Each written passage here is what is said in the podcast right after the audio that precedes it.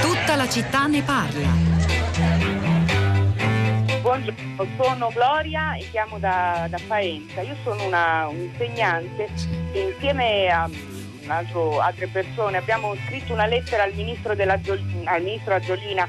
Eh, oggi mi sembra che sui giornali non si parli tanto di scuola. Eh, quello che noi abbiamo chiesto al ministro, peraltro ora c'è una petizione su Avas che ha raccolto 75 mila eh, adesioni, è di darci un programma serio per un rientro in sicurezza a scuola per le materne anche già da maggio, no? dal 4 maggio e le garanzie per settembre per gli altri ordini. Per le materne per elementari si possono pensare attività all'aperto, in piccoli gruppi. Comunque sia, ecco, quello che trovo personalmente inaccettabile è che si parli di attività produttive escludendo la scuola. Eh, io penso che la scuola produca un bene inestimabile, ci sono i cittadini allora, la didattica a distanza, io personalmente la, la, sto facendo, ho interrotto adesso una lezione con i miei studenti e, e, se sul piano didattico per alcune materie, non per tutti, è meno peggio del previsto, sul piano umano, sul piano sociale è un completo fallimento perché toglie motivazione ai ragazzi, perché perché esaspera le fragilità, perché esaspera le diseguaglianze e non è questione di dare a tutti un tablet, perché le case non diventano uguali perché ci mettiamo dentro un tablet. Buongiorno. Buongiorno. Sono Edoardo, Edoardo da Roma. Allora, io ho ascoltato le parole della professoressa poco fa e devo dire che mi trovo totalmente d'accordo anche perché eh, sono maturando, lo sto vivendo in questo momento. Sì. Ammetto che eh, queste lezioni online, anche perché eh, confesso che non sono proprio uno studente modello e che il fatto che mi, devo, mi posso svegliare un po' più tardi è una cosa buona. Insomma, eh, la mancanza di stare in un ambiente scolastico un po' si sente, ma soprattutto perché eh, stando a casa, anche dopo tutto questo tempo, la concentrazione tende a, a mancare dopo un po', ecco. uh-huh. E soprattutto anche il confronto con i nostri compagni, anche, a parte certo. che sì, ci possiamo vedere anche su, sui nostri dispositivi, ma eh, devo dire non è proprio la stessa cosa.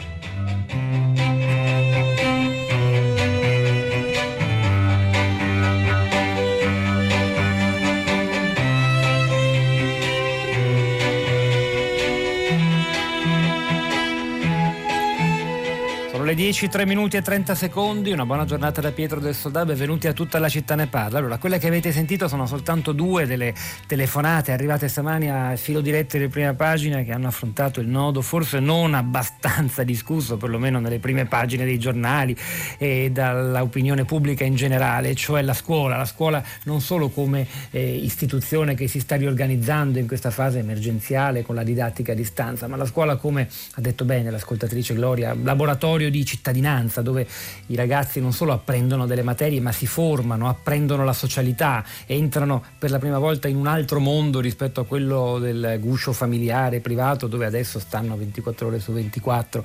È un luogo dunque decisivo non soltanto per imparare cose utili nella vita e per il futuro ma per diventare se stessi quasi si potrebbe dire. Ebbene dice lei noi ci stiamo adattando, si sta rivelando anche meno problematica di quanto avevamo pensato all'inizio eppure dal punto di vista umano invece è in noi un fallimento. E quello che pesa sulla testa delle famiglie è l'incertezza, il fatto che sì, forse si tornerà a scuola a partire dal primo settembre, ma probabilmente non torneranno tutti gli alunni, soltanto quelli che hanno accumulato debiti, che hanno avuto dei problemi nell'anno scolastico in corso, accezione fatta per i maturandi, come il secondo ragazzo che ha chiamato l'ascoltatore, eh, che il 17 giugno probabilmente terranno l'esame di maturità nella propria scuola con un unico colloquio di un'ora, tutti gli altri non vedranno lo spazio scolastico eh, nei prossimi mesi e forse se tutto andrà bene lo vedranno, lo vedranno a settembre. Il, ministro, il Ministero si trova di fronte a una guerra improba e si è dotato anche della consulenza di una task force da poco insediata, si capitanata dall'ex rettore dell'Università di Ferrara Patrizio Bianchi che dovrà capire come fare l'edilizia scolastica,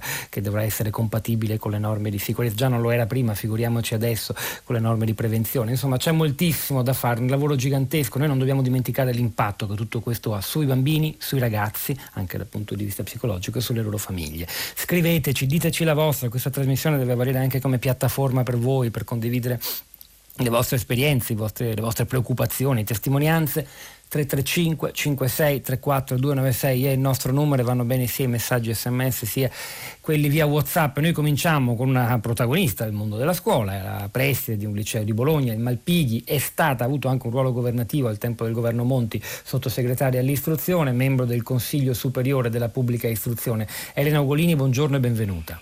Buongiorno, buongiorno a tutti.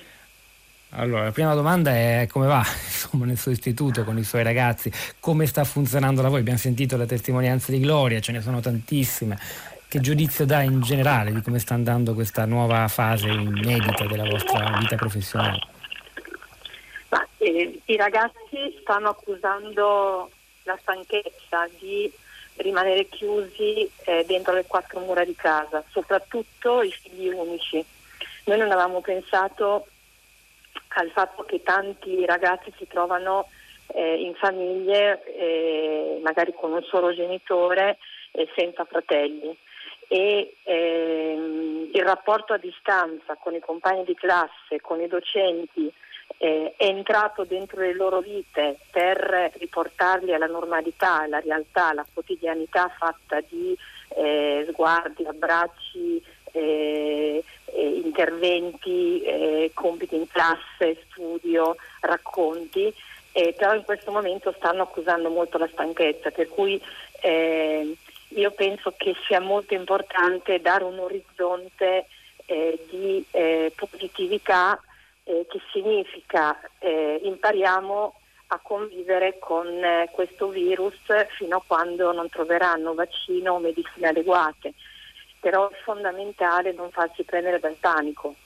Eh, proprio ieri una mamma mi chiedeva eh, di non fare eh, l'esame orale delle, delle, quinte della maturità in presenza, anche se eh, fosse stata data la possibilità di farlo per paura, eh, con delle scuole. Perché, perché per paura, Ugolini?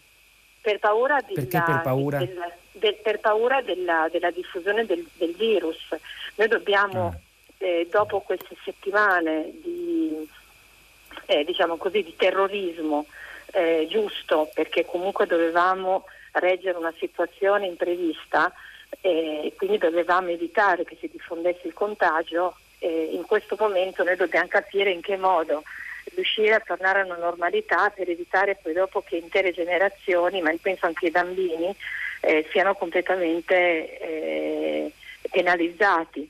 E questo non vuol dire facciamo quel che vogliamo, ma vuol dire facciamolo in sicurezza. Cioè se gestire delle, delle, per esempio degli orari di maturità in, in scuole vuote di migliaia di metri quadri, facendo una regolamentazione d'accesso, dando tutti gli strumenti di protezione eh, in aule grandi, facendo entrare uno a uno gli studenti, è chiaro che questo eh, permette una sicurezza che non abbiamo probabilmente neanche negli ospedali o quando andiamo no, a ma fare... infatti io gliel'ho chiesto perché, quasi, perché non, non, non, l'avevo capito immediatamente, nel senso che una scuola vuota dove ci sono soltanto i sei membri della commissione e il ragazzo maturando e gli altri pochi che sono a, a distanza e aspettano il loro turno, non so se andrà così, è, è, una situazione di per sé molto più sicura che andare al supermercato, quindi non si capisce, cioè bisogna certo. anche lavorare sull'irrazionalità di certe paure dei genitori come quella mamma che si è rivolta a lei, mi pare, no? Infatti, secondo me... è tanto giustificata sua nella, paura, diciamolo. Ma assolutamente, ma entrare nella fase 2 vuol dire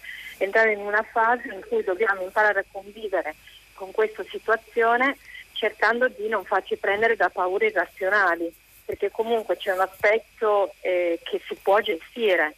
Eh, un altro esempio, io abito in campagna, la connessione a volte non funziona, sono mm. dovuta ritornare eh, a scuola diverse volte, ma in una scuola vuota, da sola, con un'altra persona, eh, che, eh, che, pericolo c'è. Eh, occorre eh, proprio uscire eh, dalla, dalla, dalla, paura non razionale e cominciare a fare dei passi sensati, ma io penso anche alla ripresa delle attività produttive, delle attività commerciali. Eh, sono, ci sono degli aspetti fondamentali della vita che eh, noi dobbiamo tenere presente. Io sono moglie di un medico, eh, occorre riprendere per esempio le visite per le diagnosi. Ci troveremo eh, con eh, dei malati di tumori che non hanno avuto eh, una visita eh, tempestiva e una diagnosi eh, pre, cioè precoce perché per, da due mesi non si possono fare delle visite.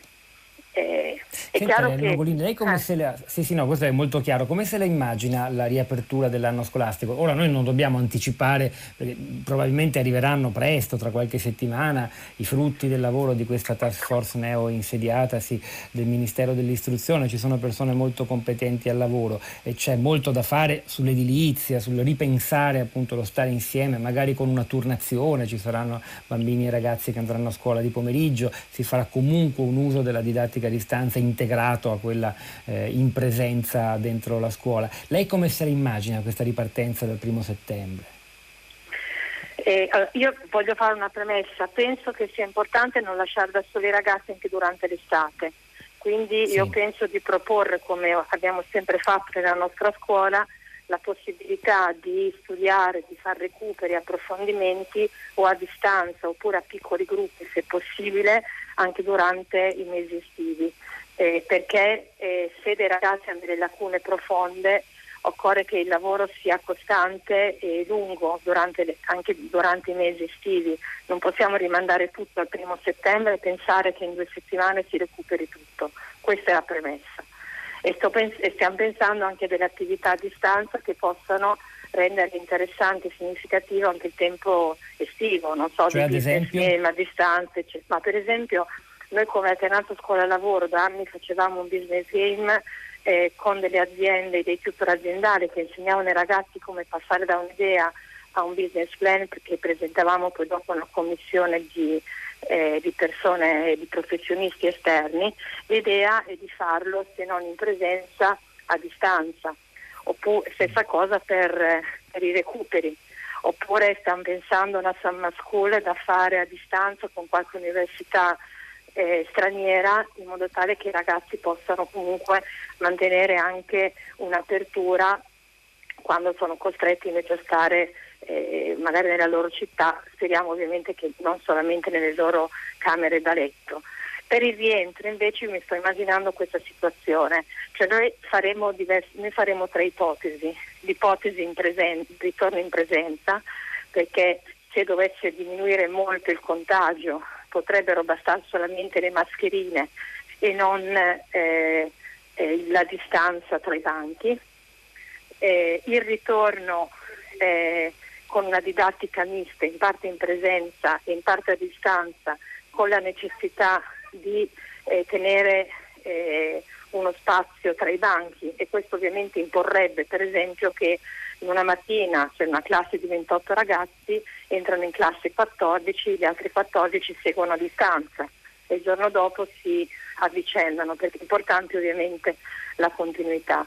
La terza ipotesi invece è essere costretti a rifare tutto a distanza, magari eh, se dovesse riprendere il focolaio eh, a ottobre, a novembre o a dicembre, eh, eh, speriamo veramente di no, però se dovesse essere necessario essere pronti anche per una didattica a distanza. È chiaro che queste tre possibilità, cioè queste tre soluzioni hanno bisogno di lavoro, cioè noi in questo momento mm. stiamo cercando di mettere a frutto l'esperienza di questi due mesi per fare una didattica a distanza di qualità. La didattica a distanza non vuol dire fare la video lezione e i ragazzi si arrangiano, ma arrivare a delle lezioni live dopo aver preparato un percorso in cui i ragazzi hanno studiato, hanno imparato, si sono confrontati, perché deve essere molto vivace e partecipato il, il, rapporto quando si è eh, in presenza all'interno della, di una lezione live. E questo vuol dire lavorare durante l'estate come professori per capitalizzare l'esperienza fatta e metterla a sistema. L'altro tema ecco, è questo a proposito, del... sì, prego, prego, sì. concluda pure. No, l'altro tema è quello della sanificazione eh, della scuola e poi dopo di, della, della, possibilità di avere tutti gli strumenti per poter ritornare a scuola in sicurezza. E l'altro discorso fondamentale è quello della connessione dei device, perché è chiaro che se dovremmo essere costretti a fare le didattiche a distanza sarà necessaria una connettività forte anche nelle zone montane. Noi abbiamo per esempio molti ragazzi che vengono da fuori e poi dare a tutti la possibilità di avere dei device eh, ben eh, strutturati con gli strumenti adeguati per poter fare lezioni in questo modo.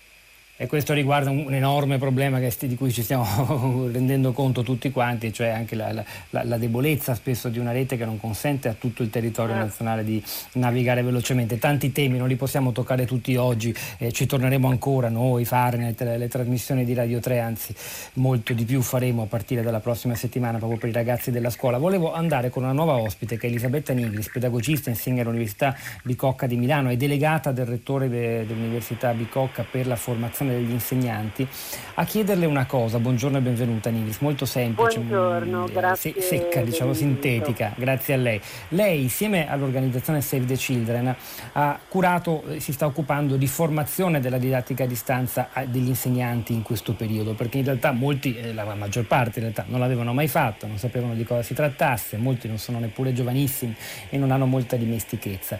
Come sta andando e quali sono i problemi fondamentali che gli insegnanti incontrano? Sempre sempre tenendo fermo quell'obiettivo che ci ha appena detta la preside Ugolini, cioè arrivare a fare delle lezioni a distanza, sì, ma live, coinvolgenti, che non siano solo una trasmissione di informazioni, un po' insomma, mantenendo l'idea delle, della scuola come laboratorio di cittadinanza, non solo come luogo di trasmissione di un sapere.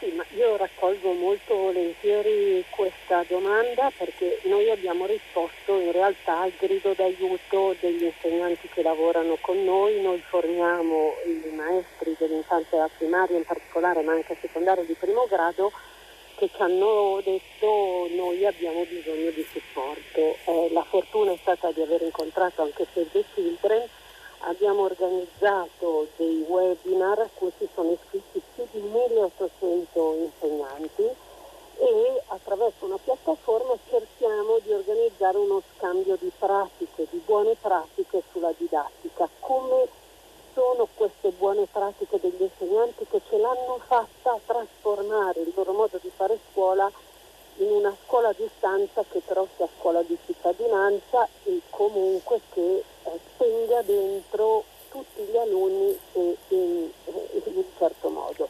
Allora, prima di tutto cercherò di essere molto sintetica per punti. Eh, eh, il tema è stato ricostruire la relazione con i bambini e eh, ricostruire il senso di gruppo e di comunità che c'era anche a distanza e anche tenendo conto che ciascun bambino o ciascun ragazzo era in una camera eh, isolata da tutti gli altri. Eh, in questo senso gli insegnanti sono stati molto creativi e per esempio hanno fatto da collettori di video che i bambini si facevano con il telefonino dicendo come stavano, eh, testi che scrivevano individualmente, per poi passare per esempio al livello successivo in cui hanno cominciato a farli lavorare insieme con i mezzi che avevano, magari soltanto con scambi di Whatsapp, costruire dei testi collettivi, piccoli testi collettivi o qualcosa di più complesso per i ragazzi della secondaria di primo grado. Eh, da questo si è potuto dovuto partire per organizzare anche delle attività curricolari, perché secondo me il fraintendimento che c'è stato e che c'è ancora, o tu usi la didattica a distanza per farti sentire vicino ai bambini, oppure fai scuola. In realtà le due cose sono inscindibili. La didattica a distanza e fare scuola non è dare compiti da fare, non è dare pagine da studiare, nemmeno mettersi davanti alla telecamera a parlare di contenuti ma sia alla primaria che alla secondaria di primo grado gli insegnanti che si sono messi in gioco hanno fatto fare ai bambini e ai ragazzi delle attività sostenibili che tutti potessero fare senza l'aiuto dei genitori, su cui poi riflettere in termini di contenuti disciplinari. Faccio un esempio, eh, metti sul davanzale una mela eh, che faccia il suo corso, quindi che si eh, che, eh, degeneri nei suoi processi biologici e chimici, osservarla tutti i giorni, fai una fotografia col cellulare e poi insieme ragioniamo per esempio sul concetto di muffa che è un concetto biologico.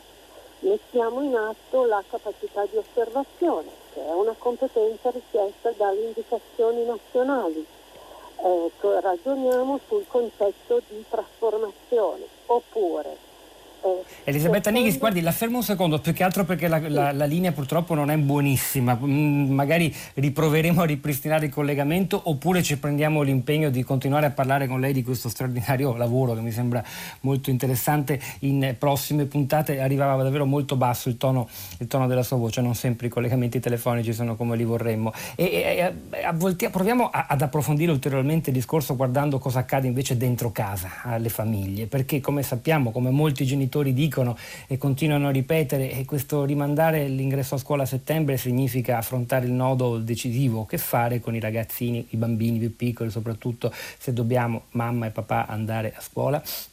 Eh, di cosa succederà alle madri in particolare? Avrà forse tutto questo un impatto negativo sull'occupazione femminile? Alessandra Servidori, buongiorno e benvenuta.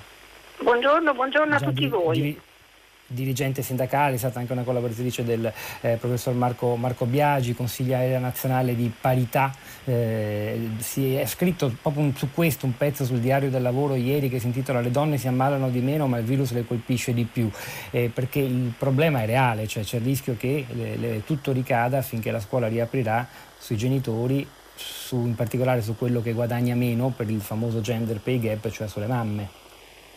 Sicuramente, guardi, io intanto apprezzo molto, come posso dire, la concretezza eh, della collega Ugolini che ha sulle spalle una scuola piuttosto, come posso dire, impegnativa. E, mh, capisco anche, eh, si figuri, il problema della formazione dei miei colleghi, quindi eh, io insegno all'università e ho appena fatto gli esami eh, di, eh, cioè di, tesi del, dei cinque anni attraverso appunto Skype. E devo dire che comunque anche per i ragazzi questo obiettivo era stato molto minimalizzato, quindi eh, c'è comunque un impatto anche emotivo nei grandi che si laureano per capire, quindi il problema è anche all'università, mi creda, perché l'attenzione e costruire motivi di attenzione, di coinvolgimento con i ragazzi, sia da, diciamo, dai piccolini ai grandi, è veramente complicato. Il problema è, sono le famiglie in questo momento. In questo momento sono le famiglie che sono molto particolarmente in difficoltà perché ovviamente ci sono dei ruoli complementari tra la scuola e la famiglia che non possono ricadere eh, tutti sulla famiglia, in questo caso moltissimo sulle donne, per cui evidentemente noi abbiamo già da anni denunciato eh, diciamo, la differenza salariale tra uomini e donne allo stesso eh, livello occupazionale. E in questo momento eh, purtroppo chi eh, deve decidere chi dei due stare a casa per stare con i bambini che non hanno ovviamente l'assistenza eh, scolastica eh, sono le donne quindi, e sono sempre le donne che eh, sono eh, in difficoltà eh, come posso dire, un gender gap proprio ormai che ci trasciniamo dietro perché eh, questo lo dicono tutti i monitoraggi a livello internazionale, eh, sono loro le più vulnerabili in questo momento perché eh, si aumenta, visto che hanno già salari più bassi, anche col fatto che sono lontani, quindi hanno mh, potuto sì e no perché dobbiamo ancora vederli, avere il bonus eh, per le babysitter, ammesso che si possa avere le babysitter in casa in questo momento, visto che non è che le trovi sull'unghia, no? E comunque persone che devono essere eh, eh, selezionate anche dal punto di vista sanitario. Quindi noi abbiamo bisogno di eh, trovare delle soluzioni di, diciamo di livello di comunità, come ha detto Lugolini, cioè bisogna ricominciare a riaprire le scuole perché eh, sostenere il lavoro femminile, sostenere i bambini eh, vuol dire anche cercare di creare le condizioni per evitare una crisi economica che ha un impatto sproporzionato su alcuni segmenti della popolazione no? Quindi, e che innesca un peggioramento delle disuguaglianze, perché prima la collega della Bocconi diceva la connettività, ma non è solo la connettività, il problema è avere i tablet, perché non in tutta Italia abbiamo i bambini eh, che hanno il tablet, quindi eh, il problema è avere eh, per le mamme che ritornano al lavoro, che devono ritornare al lavoro, la possibilità di avere degli orari eh, veramente sostenibili, quindi non lo smart working che è impossibile mi creda, perché lo smart working, quindi questo lavoro leggero che è diventato un mito ormai, no? hanno detto tutti che le aziende si no, sono... Certo, è, è, a disposizione di, di, di, una minoranza, sicuramente non tutto il lavoro può essere fatto in questo modo, con un impatto dunque sulla vita familiare eh, davvero importantissimo che andrà analizzato e seguito e sul quale evidentemente torneremo. Noi oggi stiamo sfiorando alcuni dei temi che poi eh, inevitabilmente torneremo a, a seguire, a monitorare. Ora è interessante entrare ancora più dentro diciamo, la vita delle, delle persone e in particolare la psicologia dei ragazzi, con due figure che saluto, che sono Barbara Tamburini, buongiorno e benvenuta Tamburini. Buongiorno. Psicopedago- psicopedagogista, scrive manuali per i genitori, lavora con i ragazzi nelle scuole, ha scritto con, insieme ad Alberto Pellai diversi libri, tra i quali La bussola delle emozioni, Il metodo famiglia felice, come allenare i figli alla vita. E poi c'è con noi anche Giovanni Castagno, benvenuto. Buongiorno, buongiorno, a tutti e a tutte. Insegnante, insegnante precario della scuola primaria, tra l'altro studia teorie educative, è un dottorando alla Facoltà di Scienza dell'Educazione a Roma 3 e fa anche l'istruttore di calcio, ci spiegherà come sta facendo a mantenere un certo contatto, quasi un allenamento in streaming dei suoi bambini nella sua scuola calcio. Però Barbara Tamborini, cominciando da lei, cioè, noi non ci stiamo ancora adeguatamente interrogando su quello che accade nella testa di, di, soprattutto di un bimbo più piccolo, di un ragazzo che ha meno esperienza del mondo e che questo mondo lo vede sempre più lontano lontano, fuori dalle mura di casa, a rischio che tra qualche mese non si ricordi più, nemmeno più come è fatto, come funziona. Esagero? Eh, direi che questa è sicuramente una prospettiva importante, forse i ragazzi non ne hanno una visione consapevole, molti, molti bambini vivono questo tempo come un tempo eh, quasi, quasi, positivo per la possibilità di avere i genitori a disposizione per molte ore, un ritmo meno stringente, una sveglia più comoda e quindi nella loro prospettiva di fatto eh, in qualche modo hanno anche un'attitudine positiva per questo tempo. Io credo che però ci siano dei bisogni urgentissimi dei quali i genitori devono farsi carico e che in qualche modo finora eh, hanno proprio provato a mettersi in gioco. Io credo che va fatto un plauso alle famiglie che stanno davvero provando a tenere eh, viva e, e, forte proprio la relazione con i propri figli. Io credo che le, i bisogni fondamentali siano per i ragazzi in questo tempo, parlo dai, dei ragazzi dai 14 anni in giù perché alle superiori hanno già un grado di autonomia e di capacità di auto-organizzarsi. Per i ragazzi, per i bambini più piccoli sicuramente hanno bisogno di adulti che diano una struttura alla giornata, loro hanno bisogno di avere, eh, non ci sono più gli insegnanti, non c'è la scuola, non ci sono gli allenatori sportivi, quindi è l'adulto in casa che deve scandire dei ritmi che rispondano un po' ai bisogni, ci servono dei nutrimenti per il corpo, per la mente, per il cuore. Io credo che semplificando al massimo dobbiamo guardare ogni nostra giornata e vedere se tutte e tre le dimensioni ricevono un nutrimento sufficiente per i nostri bambini, soprattutto per i più piccoli e quindi in qualche modo siamo noi genitori che dobbiamo strutturare la giornata e far sentire, porre delle mete, porre degli obiettivi che motivino all'azione, far intravedere qual è lo schema. Poi credo che sia molto importante, da una parte un'occasione anche grande per i genitori di vedere i, bambini, i propri figli per tanto tempo e eh, osservarli mentre fanno diverse esperienze, quindi in qualche modo prendere ancora più consapevolezza dei loro funzionamenti, delle loro fragilità e dei loro punti di forza. E quindi in questo caso eh, rimane proprio anche un tempo speciale dove rafforzare i nostri figli anche rispetto all'apprendimento, certo noi non siamo speciali, cioè, molti genitori lo fanno proprio seguendo un po' il buon senso e cercando di fare del proprio meglio e per questo credo sia importante offrire un supporto ai genitori. Eh, in questa fase dove a loro è chiesto tantissimo, anche poter avere un, una, un colloquio telefonico, una, um, delle persone con cui confrontarsi, già la comunità dei genitori è molto forte e viva, ma forse in questo senso nelle prospettive future avere una, un'attenzione anche per i genitori dove se qualcuno ha delle domande specifiche può porle, no? dei problemi, delle difficoltà, avere dei canali di supporto. E poi una, gli ultimi due punti proprio flash, credo che nel momento in cui ci eh, capita di sentire, a noi capita, abbiamo quattro figli, ci capita costantemente, a volte sembra che nella quotidianità ci si impalla su un ostacolo, no? una giornata proprio non gira perché con un figlio c'è un problema, no? ad esempio eh, per farlo studiare quel giorno proprio la motivazione non si accende ed è una lotta continua, un litigio continuo. Allora in questo caso è proprio importante costantemente non rimanere fissati su una strategia che dà cattivi, cattivo esito, ma quando ci accorgiamo che siamo bloccati e c'è un ostacolo, allora costantemente usare altre strategie, spesso il gioco, la creatività ehm, diventa la strada più accessibile, no? se io ti dico c'è da studiare questa cosa e il bambino non ne vuole sapere, appunto, allora provare a spostarla con un gioco, no? facciamo un gioco. Guardi, pre- eh, prendo spunto proprio da questo. Da questo. Una... Sì, Il, questo coinvolgimento dei bambini attraverso il gioco, perché è quello che sta facendo e ci incuriosisce molto sapere come funziona tutto questo Giovanni Castagno, che oltre ad essere un insegnante di scuola primaria, a studiare anche teorie educative come dottorando all'università, eh, fa l'allenatore di calcio in streaming, cioè una scuola di bambini e, e, riesce a coinvolgerli in qualche modo, anche se chiaramente è tutto virtuale. Come si fa Castagno? Poi ci dica anche la sua su quello che abbiamo sentito da esperto di didattica.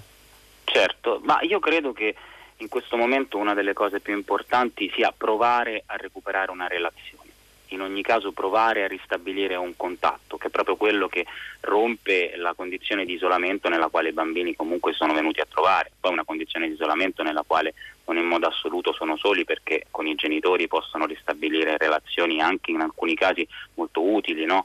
ehm, però lavorare su questo piano ti permette di ristabilire eh, un contatto e anche di provare a eh, ribaltare delle convenzioni e delle, delle normalità, delle quotidianità, no? per cui provare a mostrare loro come anche dentro casa degli spazi possono essere vissuti in modo diverso da come sono abituato a farlo, eh, amplia no? il loro sguardo sulle cose, in questo momento estremamente limitato allo spazio domestico, ma che può essere un presupposto perché poi quella, quello sguardo diciamo, curioso si estenda quando poi si potrà di nuovo uscire anche alla, alla realtà circostante.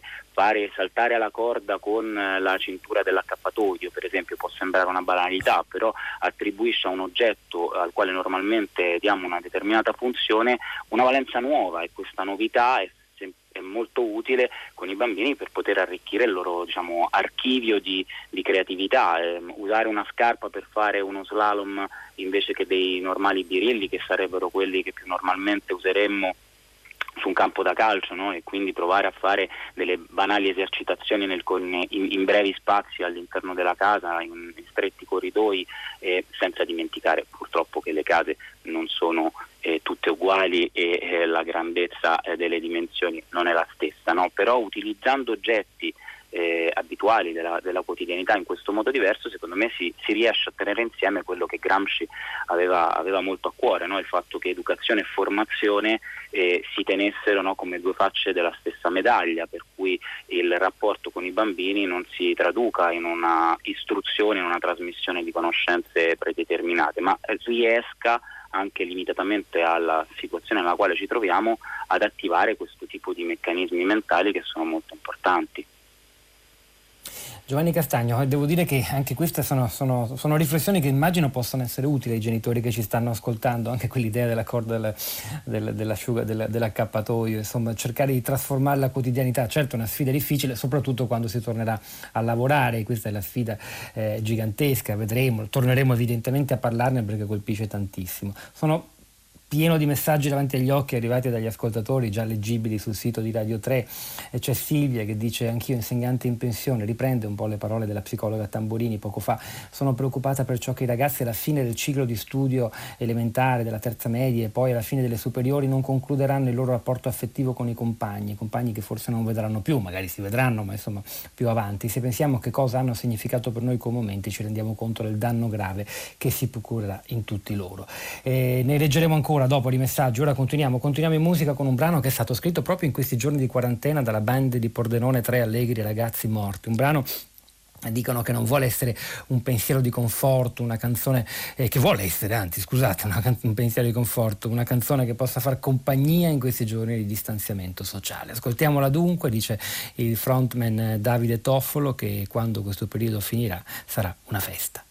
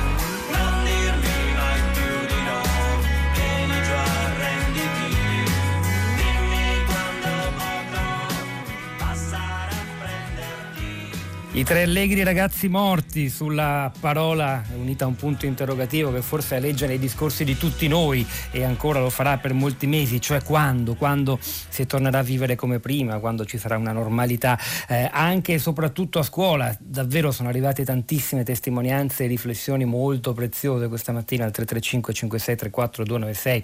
C'è chi propone soluzioni di emergenza che possono però anche cambiare e migliorare eh, la scuola e i suoi schemi. Perché scrive per esempio Donata, che è una nonna, una plurinonna del 1950, ad una didattica fuori, visto che si va verso l'estate, magari organizzando vacanze studio all'aria aperta, a mare, in campagna, in montagna. Molti messaggi vanno molto più eh, praticamente al nodo concreto dei trasporti, perché per esempio chi vive in Liguria, come scrive eh, Mario o altri, sì, indicano che certo ci può essere tutta la sicurezza che vogliamo all'interno dell'edificio scolastico, ma poi i ragazzi per andarci a scuola devono prendere mezzi pubblici, allora già, c'è chi già immagina nuovi scuolabus elettrici dotati di tutti i dispositivi di protezione, eh, chissà se sono più auspici, sogni o proposte realizzabili. Certo è che in questo momento si può fare, eh, chi ha una responsabilità e chi ha la parola pubblica può aiutare in qualche modo la scuola a continuare ad essere non solo un luogo di trasmissione del sapere, ma anche di appunto, formazione della, dell'identità dei cittadini, eh, di ragazzi e adolescenti. Qualcosa del genere vorremmo provare a fare anche noi qui a Radio 3, non solo con il nostro lavoro quotidiano, non solo dando voce al mondo della scuola come abbiamo fatto noi stamani, ma anche fornendo a chi ci ascolta, alle famiglie, a, a chi ancora non ci ascolta, ascolta ma potrebbe scoprirci attraverso questo nuovo canale dei materiali a disposizione, eh, delle vere e proprie lezioni che andranno sotto il nome di Radio Scuola. A parlarne per una volta con noi collegato come ospite c'è il direttore di Radio 3 Marino Sinibaldi. Marino, buongiorno. Buongiorno, buongiorno Pietro, un saluto agli ascoltatori. Sì, da lunedì il nostro sito, nel sito di Radio 3 troverete uno spazio, un mini sito che si chiama appunto Radio Scuola, nella, nel quale proponiamo un aiuto alla scuola a distanza, non certo una sostituzione, abbiamo sentito tutto dalle, dalle bellissime telefonate di questa mattina a prima pagina, anche ora quanto la scuola sia soprattutto un luogo di relazione, questa dimensione non si può perdere. Ma per non subire l'emergenza, per non subire solo l'emergenza vorremmo contribuire offrendo organizzate in forma proprio di lezioni, anche un po' con un'organizzazione per materie, storia, geografia, letteratura italiana e straniera, lingua, lingua italiana, educazione civica, arte, e musica, scienza e filosofia, alcuni dei materiali più belli della, e più utili dal, dal, punto di vista anche didattico che possono essere usati in questo modo. Quindi nel nostro sito da lunedì troverete delle lezioni di queste diverse materie, non vuole essere una sostituzione di nulla, vuole essere un aiuto, un contributo, una dimostrazione anche di, di prossimità, di vicinanza al mondo della scuola. Noi ci apriremo anche a, a, proposte, immagino che avverranno, io penso che ci sarà modo di raccogliere idee, suggerimenti. Il nostro è un linguaggio che eh, spesso non, non pensa in primo luogo a un pubblico di, di, di ragazzini o ancor più di bambini.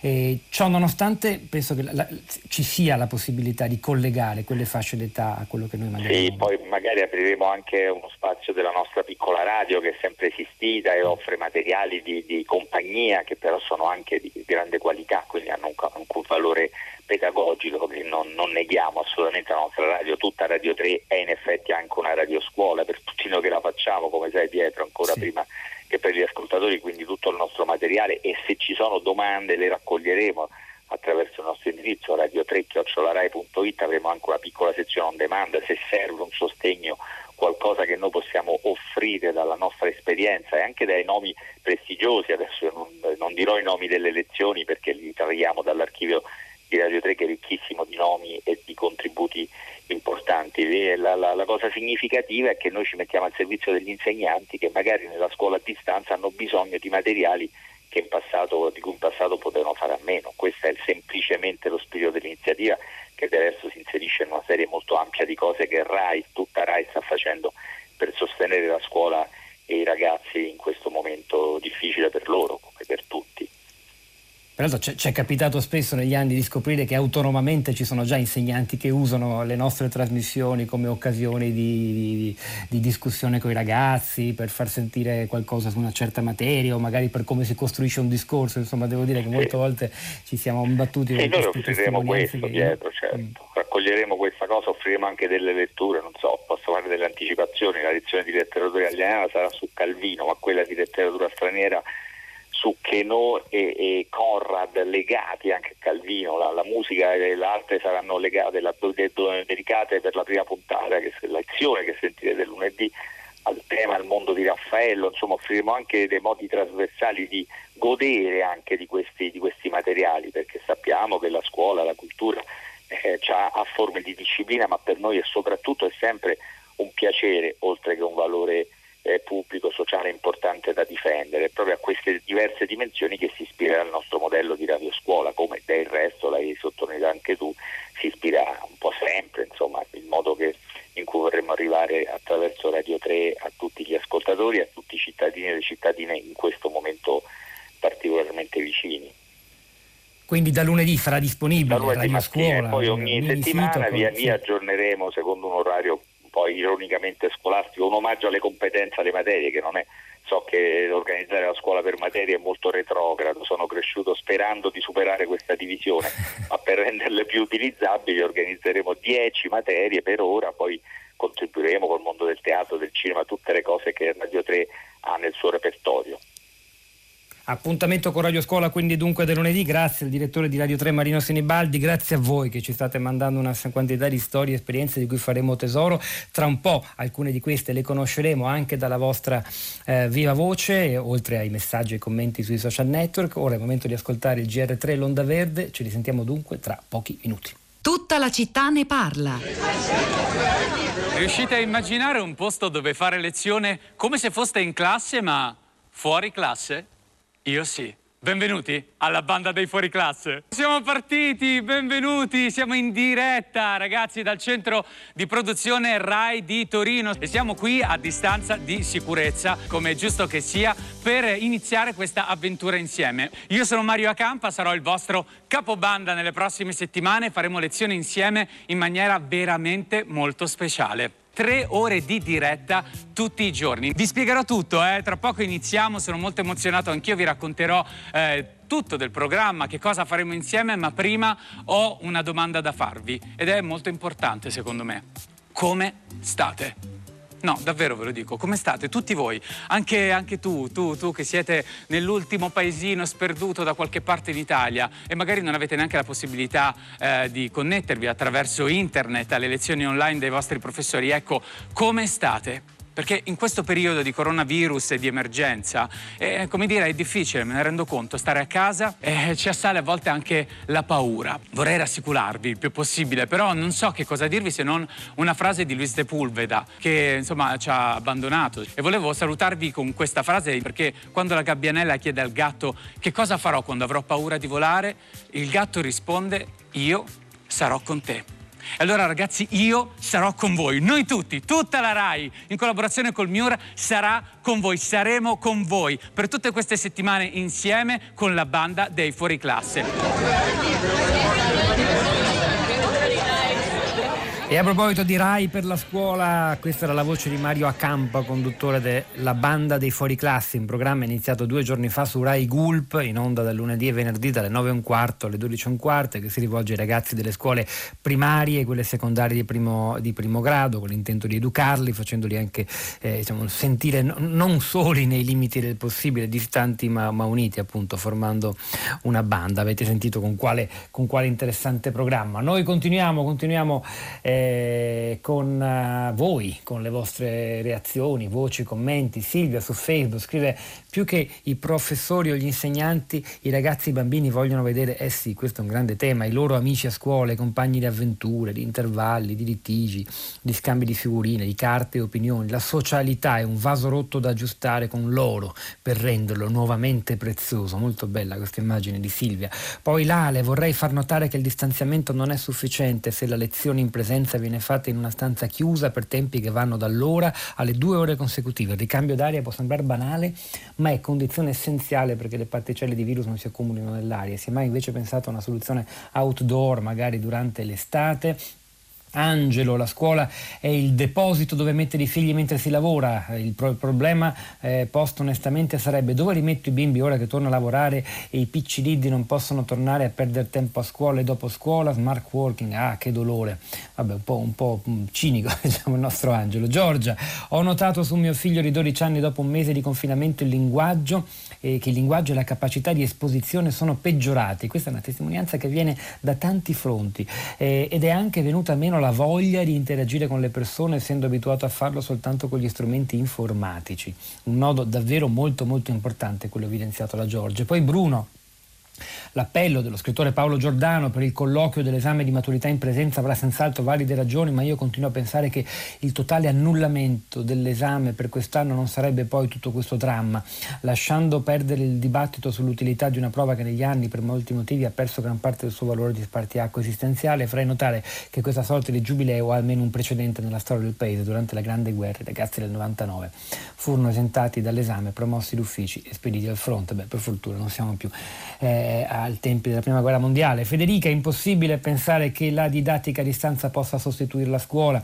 Risulta evidente il rischio altissimo di abbandono scolastico per le fasce più deboli. Inoltre, ridurre la scuola a mera erogazione di lezioni online vuol dire non tenere conto di tutti gli aspetti sociali e formativi.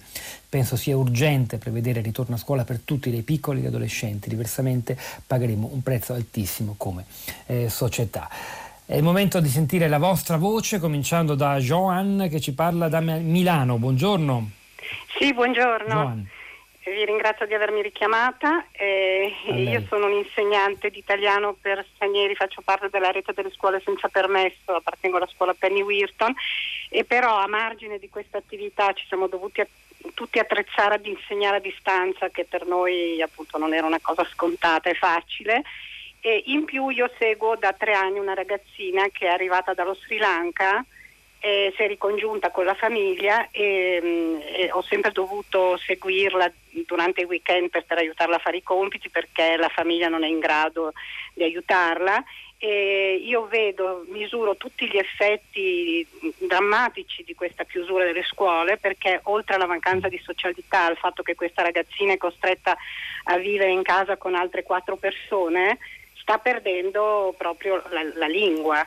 E, e, quindi mi ritrovo a, a, cercare di seguirla regolarmente eh, 4-5 volte alla settimana per un'ora perché anche le sue maestre si sono attivate poco e tardi e poi si limitano prevalentemente a darle dei compiti e lei non è in grado di studiare anche storia, geografia, eh, ci si può immaginare a distanza quanto è difficile stimolare la sua curiosità. Per fortuna lei possiede un computer e quindi usiamo Skype, anzi lei mi insegna a utilizzarlo meglio, paradossalmente perché io ho 75 anni e quindi non sono molto esperta tecnologicamente e, ed un, ha la fortuna di essere una bambina intelligente, curiosa e quindi cerco anche di stimolarle la lettura proponendole dei libri adatti a lei e suggerendole di, di, di scrivere su una piccola rubrica tutte le parole nuove che incontra però è, è, chiaro che lei rimarrà eh, molto insomma, colpita da questa interruzione della scuola. Eh, grazie che... davvero Giovanna Milano, una testimonianza molto preziosa, grazie anche per il, suo bel, per, il suo, per il lavoro importante che fa. Ora andiamo in Danimarca, un'altra testimonianza preziosa. Francesco ci sta ascoltando da lì in streaming e ci fa piacere, ci può raccontare come sta andando dal momento che se non sbaglio già la settimana scorsa la, la Danimarca, prima nazione in Europa, ha scelto di cominciare a riaprire le scuole e gli asili. Buongiorno, sì, allora io non Francesco, vivo in Danimarca, io, eh. bene, ah. io ho una figlia di 11 anni, Olivia, che vive ah, in Danimarca, io sono rientrato l'8 di marzo a pelo proprio dalla Danimarca, l'ho visitata e lei è rientrata a scuola la settimana scorsa e loro hanno suddiviso le classi in gruppetti di 4-5 bambini, non seguono più l'orario delle lezioni precedenti, si devono lavare le mani ogni due ore e ieri sono stati a visitare una fattoria fanno lezione all'aperto con la copertina di lana e quindi è pienamente accolto e sostenuto il punto di vista del bambino alla fine, in piena linea con quello che ha detto una volta il suo ospite, il soldato, che non bisogna riversare sui bambini le angosce degli adulti, insomma. E questo vedo che invece in Italia eh, è molto più presente. Ecco. C'è un punto di vista di, di, diverso completamente diverso, che ha messo al centro il bambino proprio come individuo che decide proprio sulla sua, anche sulla scuola, sull'attività scolastica. E pace se non tutte le materie, perché sono state organizzate anche le materie, non sono poi messe come prima. Ecco.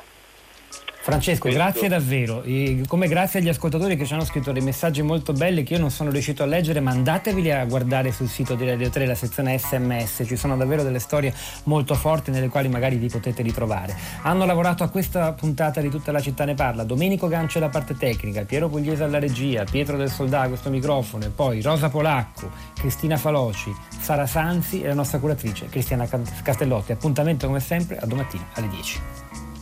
Música